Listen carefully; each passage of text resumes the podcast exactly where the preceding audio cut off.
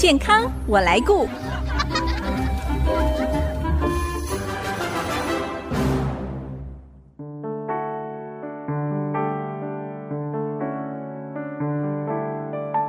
听众朋友，大家好，我是王淑荣，欢迎收听《健康我来顾》节目，一起关心你我的健康。谈到带状疱疹，一般称为“皮蛇”，有些人以为那是老年人的疾病。但其实年轻人也很可能会发生，特别是在过度疲劳导致免疫力下降的时候，容易引发这样的疾病。而目前预防发生的最好方式，除了保持良好的免疫力，另外接受疫苗的施打，也是避免带状疱疹上升的好方法。今天我们邀请到中国医药大学新竹附设医院感染科张凯英主任来跟大家介绍这个疾病以及新型带状疱疹疫苗的相关资讯，欢迎张主任。主任您好，您好，主持人好，各位听众朋友，大家好。主任，我发现哦，年纪越长，身边有越多的朋友说：“哎呀，他得到了带状疱疹哦。”呃，其实这个疾病是跟年纪有关吗？年纪越长的越容易发生吗？是，它的确比较容易发生在一定的岁数之后。哦。那如果我们照整个人口学的研究去看。大宗发生的病人，或是我们现在能够会接触到的病人里面，大部分人事实上都在七十岁以上。七十岁以上，哦，对，那可是我身边很多是四五十岁的就得到了。哦，对呀，啊，那我们真的去看的话，大概从五十岁过后，发生带状疱疹的机会就会开始增加。是，好，那当然七八九十岁是最常发生的。嗯，不过好像现在也有越来越多的年轻人也会发生，哎，是，这是跟生活作息有关系吗？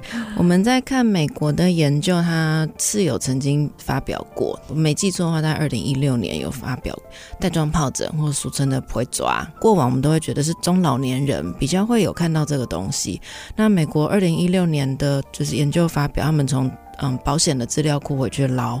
好，就会看到年轻人二三十岁的发生率跟十年、二十年前比，事实上是增加的，不一样。哦，对，现在有越来越多年轻人也有这样的疾病。对，那为什么会有带状疱疹的发生呢？我们把它的病毒稍微介绍一下好了。嗯带状疱疹病毒实际上就是我们小时候得到的水痘病毒，是一样的吗？一模一样的。是的，它就是同一只病毒，但它小时候刚得到的时候，它发出来，那个我们叫初次感染，初次感染，就是水痘，对，就是水痘。哦，那这个病毒蛮厉害的，它可以水痘好了之后，实际上它可以躲到身体蛮深蛮深的一些所谓的神经节这样子的，就是小小的组织里面，哦、就潜伏了。对，它就会潜伏在那。哦、那它一潜伏它可以很多年、几十年都是有机会的，好、嗯，一直到这个所谓宿主这个人身上的免疫系统某一天下降了，这个病毒逮到机会，它就跑出来，对，它就会沿着那个神经跑出来，是，所以这个时候，除非病人的免疫系统真的很差，不然大部分的病人。就是他不再会有全身性的症状，嗯，他就，就不会全身长水痘，对，他就不会再看到水痘，但他就是以这条神经、哦、被侵犯的这条神经的范围，还有我们会看到水泡，然后因为是神经被侵犯，所以也会造成就是神经痛的疼痛这样子，是，所以它两个不同的看起来不同的病，实际上是同一只病毒造成的。哦、那会不会有人小时候从来没得过，结果是在成年之后发生，甚至在老年会有这样的状况吗？应该是不至于，但有时候小时候水痘也许发生在小朋友还很小，嗯，那他自己可能不会有什么印象，是。或者是现在小朋友会打水痘疫苗，对，也都会打水痘疫苗，因为水痘疫苗没有办法百分之百预防一个人都不得，哦，所以他曾经打过，他得到通常症状有时候会比较轻，对，还或是他的痘痘一点点而已，小或者小朋友大部分就是太小没有印象，是，还会症状很轻微，那爸妈不一定有发现带去就医，所以他小。时候应该还是得过水痘，那之后才会有带状疱疹。嗯、那当然，这辈子从来没有得过水痘的人，真正的就是没有感染者，长大就不会有带状疱疹的发生。这样子。嗯，那哪一些人是好发的族群呢？您刚才说带状疱疹的病毒是跟小时候的水痘病毒是一样的。是。那在年长者，就是免疫力下降的时候，或者是您刚刚说年轻人现在也是嘛？那就是在免疫。力比较差的时候可能会发生。我们临床上在看病人的时候，比较常碰到所谓的典型的族群，就比如说他是嗯癌症，他在打化疗。哦、对，好，那我们都知道化疗啊，免疫疗法其实会影响一个病人身上的免疫力。是，好，这个之后我们蛮容易碰到带状疱疹发生。嗯，或者说像糖尿病控制的不是很好，这个也跟免疫系统有关。对，糖尿病就是血糖高太久了，然后也是会影响免疫系统，哦、所以他也会看到就是这样的病人发生带状疱疹。嗯，对，然后或者是老人家，哦，老人家七八十岁，有时候就是。就算是不带不急，嗯，有时候也是会碰得到，就是带状疱疹的发生。那在年轻一点的人身上，因为他们相对就是不太会说什么癌症啊、化疗啊那些，哦、年轻人身上除了。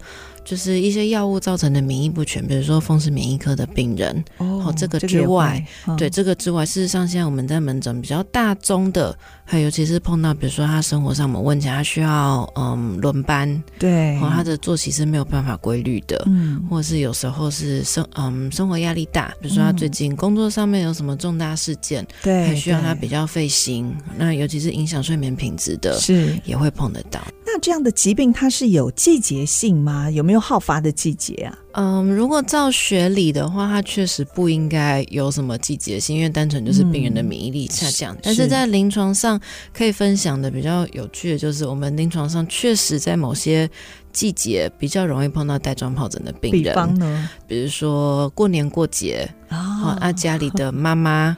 家里的阿嬷，他们要负责一家大小的采买，对，啊，还是跟压力有关。是的，就是对啊，外地的家属要回来过年过节这样子，他们压力很大，有时候会碰到带状疱疹发作。不过基本上，它是一年四季都可能发生的疾病。那病毒它会侵犯人体哪一些部位呢？因为我曾经听人说，它长带状疱疹哦，是长在眼睛附近，所以造成视力的异常哦。嗯，带状疱疹的话，它按照学理，它其实是从头到。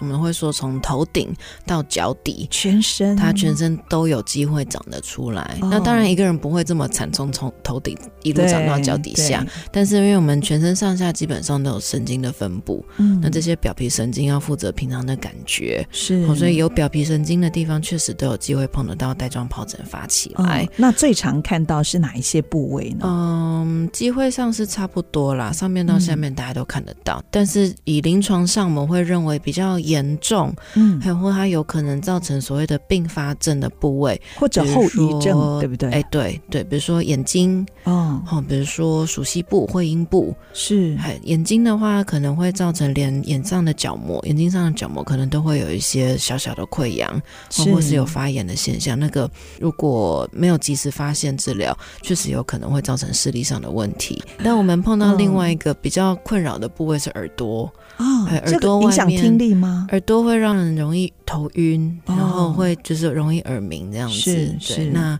外观上有问题。那属西部、会阴部虽然是大家平常比较。不敢说的部分，但它如果真的发生在这些部位，嗯、也有可能会造成像排尿困难或解便困难，是，那确实也影响病人的生活的品质会很大。这样子、嗯，那通常会有哪一些表现呢？就是出像水痘一样的东西吗？水泡？嗯，它的泡泡跟水痘会长得不太一样。嗯，好，大部分带状疱疹的病人，典型的病症，我问起来，通常在皮肤上面有病灶之前，它会先有一些。莫名其妙的疼痛。啊，还比如说，如果是发在肚子，他就会告诉你，他单边的肚子一直在肚皮一直在抽痛，嗯，还或者他们会觉得就是有一股痛，不知道是哪里来的，哦，就是神经痛，对，是一种神经痛。那因为神经痛在一般健康人身上，大家不太会体验得到，是，还或是跟平常我们熟知的，比如说嗯拉肚子的肚子痛啊，嗯，吼胸闷就是心悸的，就是胸的胸痛啊，然后是都不一样，对压力性的头痛，它都不一样。样这样子，它比较典型的痛，嗯，形容起来会像那种抽痛。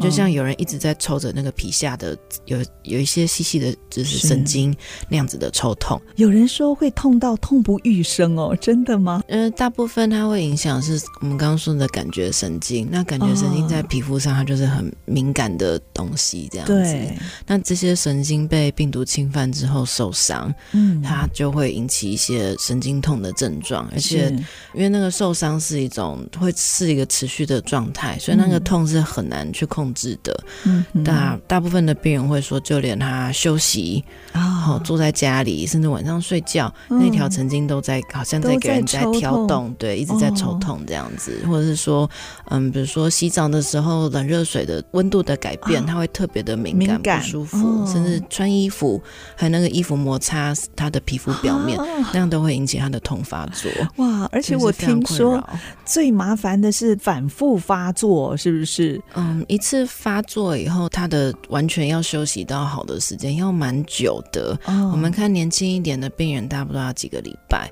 哇，对，那如果是年纪大一点，身上组织受伤之后修复能力本来就差一些，嗯，老年人有时候可以痛好几个月。是，对，所以那发过带状疱疹的人，哦，多少他的免疫力就是曾经。到一个程度的比较低下一点的状况，所以他也有机会，他还是可能会再发作。是对，所以每一次发作都要痛这么久的时间，每一次发作的 疼疼痛程度都要到那个程度，哦、所以他才会是一个。不伤害生命，但是是让人非常受不了的一个东西，嗯、对，影响我们的生活品质哦，所以一定要预防它的发生。对，没错、哦。那除了这神经痛，还有什么症状？好，那抽痛开始发生的话，大部分的病人大概两三天，啊，长的话差不多七天之内，嗯，还有他那个痛的范围就会开始有皮肤上面的变化，哦，它会从细细小小的红疹、嗯、红色的斑块跟点点先开始，像疹子一样，对，然后慢慢。慢慢的，它就会长出水泡。通常一两天之内，它就会从那个红色的底长出一些水泡出来。哦、这个就非常典型了。对，那 那那个时候去诊断就会很典型这样子。嗯，听说最近也传出 COVID-19 确诊过后的病人，在疾病痊愈之后，带状疱疹发作也相当的常见。原因到底是什么？休息一下，待会儿广告过后继续请张凯英主任来跟我们分享。马上回来。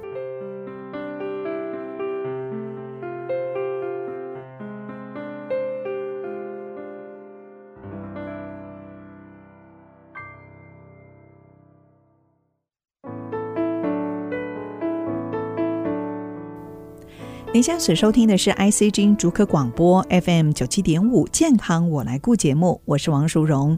今天我们邀请到中国医药大学新竹附设医院感染科张凯英主任来跟我们谈新型带状疱疹疫苗。继续请教主任，最近我们也听到 COVID-19 确诊后的病人在痊愈之后，发现带状疱疹发作的机会好像也上升，也常见。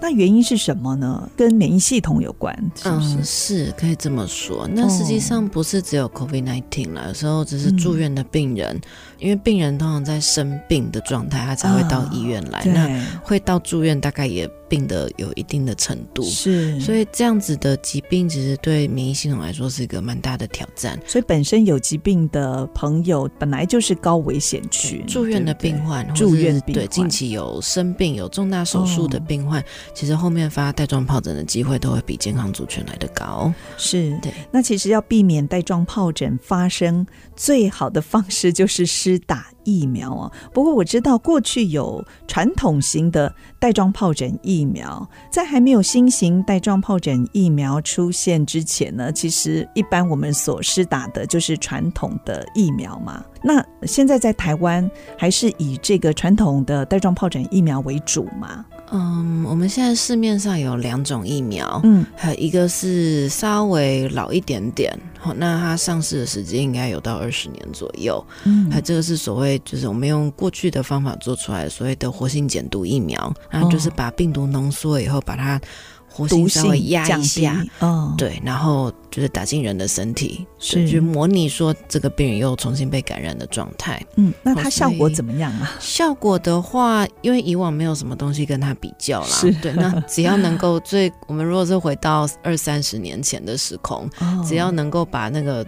发病的机会压下去，或者发病的时候不要那么严重，让病人痛苦这么久，那就很好了。所以那个时候我们做出来的整体而言，它预防带状疱疹发生的效果是，在七十岁以下的族群，我抓一个大概的数字，差不多在五到七成的保护力。哦，那七十岁以上的族群，实际上就会比较差一点点。因为我们知道活性减毒的疫苗，它的背后的原理，一定要病人的免疫系统健全，才会长得出足够的抗体。是。所以当免疫系统已经就不是很好了，对，你再去刺激它，以过去的这种疫苗的机制，你就会打不出很好的成效，效果就比较差了。对，所以现在就有新型的，那它这个疫苗的基转是什么呢？嗯，新型的疫苗是所谓的就是蛋白质单位的疫苗，然后它就没有放这么多的。嗯，抗原也没有活性的病毒进这支疫苗，它就是用比较新的方法。嗯、我们打个比方，把这个病毒，嗯，大切八段。Oh, 好，然后只萃取的其中一小段，就是能够让病人长出最好浓度的抗体的那样一小段，然后把它做的很稳定，哦、这样子我们做出来的一支疫苗，这样子。嗯，哎，这个新型带状疱疹疫苗已经推出多久了？这支在美国，我们如果连前面临床试验的时间加起来，到现在应该有接近十年了，已经十年了。对，所以在安全性上也没有什么顾虑。对对目前为止，看它的安全性是相当。不错，大部分的蛋白质单位的疫苗安全性跟过往比较旧的手法做出来的疫苗来比，哦，蛋白质单位的疫苗一般来说安全性都会比较高一些。那在国内现在就是以这两支为主，是不是？是，目前我们就有两个选择可以选了。这样子的疫苗，它会不会带给我们一些副作用呢？会不会有一些人也是不合适来打？会有吗？就会很少。我们刚刚说活性减毒，就是所谓的传统型的那支带状疱疹的疫苗，它是活性减毒疫苗，所以它不能打在所谓免疫不全的病人身上，你反而可能会让他发得很厉害，或是整个水痘有机会被诱，就是类似水痘的一个病程会被旧的疫苗诱发出来。对，然后再过来旧的疫苗，因为在老人家的。效果没有到非常好，所以我们通常在打的时候，确实医生都是很小心，我们自己心里会有心理准备，如果有什么状况要怎么处理这样子。是，所以这样的族群就蛮适合接受新型的带状疱疹疫苗。对，所以过往我们不能打的那些族群，现在它就会有疫苗的选项。嗯，好，因为我们刚刚这样子一路听下来，应该会觉得。第一点是带状疱疹喜欢欺负年纪大、对免疫不全的人。是好，那传统的疫苗。打在七十岁以下的族群看起来效果还可以，对。可是它不能打在免疫不全的人身上，打在非常老的老人家身上效果又要打折，对。所以这两件事情其实听起来是冲突的，有点抵触。对，所以这样子我们在这样子的背景之下，我们才做了就是新的带状疱疹疫苗，它比较安全。然后打在免疫不全的病人身上，其实没有什么顾虑，因为它没有活病毒。它不可能造成发病这种事情。嗯、好，那所有的疫苗其实它都会有一些共同的所谓的。我们会说不良反应，那大部分指的是注射的疼痛。对，大家都有经验，这个还好了，对，打针就是会痛。嗯，然后有时候打疫苗下就会诱发一点点发炎，哦，所以可能这个也是当下嘛，顶多一两天、两三天，一两天、两三天，它可能会有一点类似，有点像感冒的感觉这样子。哦，它也会有像感冒症状，有一点点，对，然后再过来大概五到七天左右，有时候在局部，它可能会摸到有一点点小的肿块。嗯，这个年代大家都打过 COVID-19。疫苗了，红肿热痛。整体而言啦，整体而言，新型带状疱疹疫苗造成的这些不适，跟 COVID-19 疫苗造成的不适，真的还是少多了。对，我们在门诊跟病人解释，大概会抓有点类似流感疫苗打起来的感觉，这样、嗯。这个好像不需要每一年施打的嘛，对不对？哦，它的保护力是相当持久。哦，多？新型带状疱疹的疫苗，嗯，我们如果看美国的资料，因为刚刚说临床试验到现在目前大约接近十年左右。对那负责一点的说，数字是不能外推的，哦、所以我不能直接。照这个数字去预测二三十年以后会发生什么事。是好，那我们单纯就看这一群从十年前就是接受临床试验，然后到现在的病人，嗯、基本上第一个他们的安全性是很确定的，对，大家都没有发生什么事。第二，它的保护效力是非常好的。嗯，可以到多久？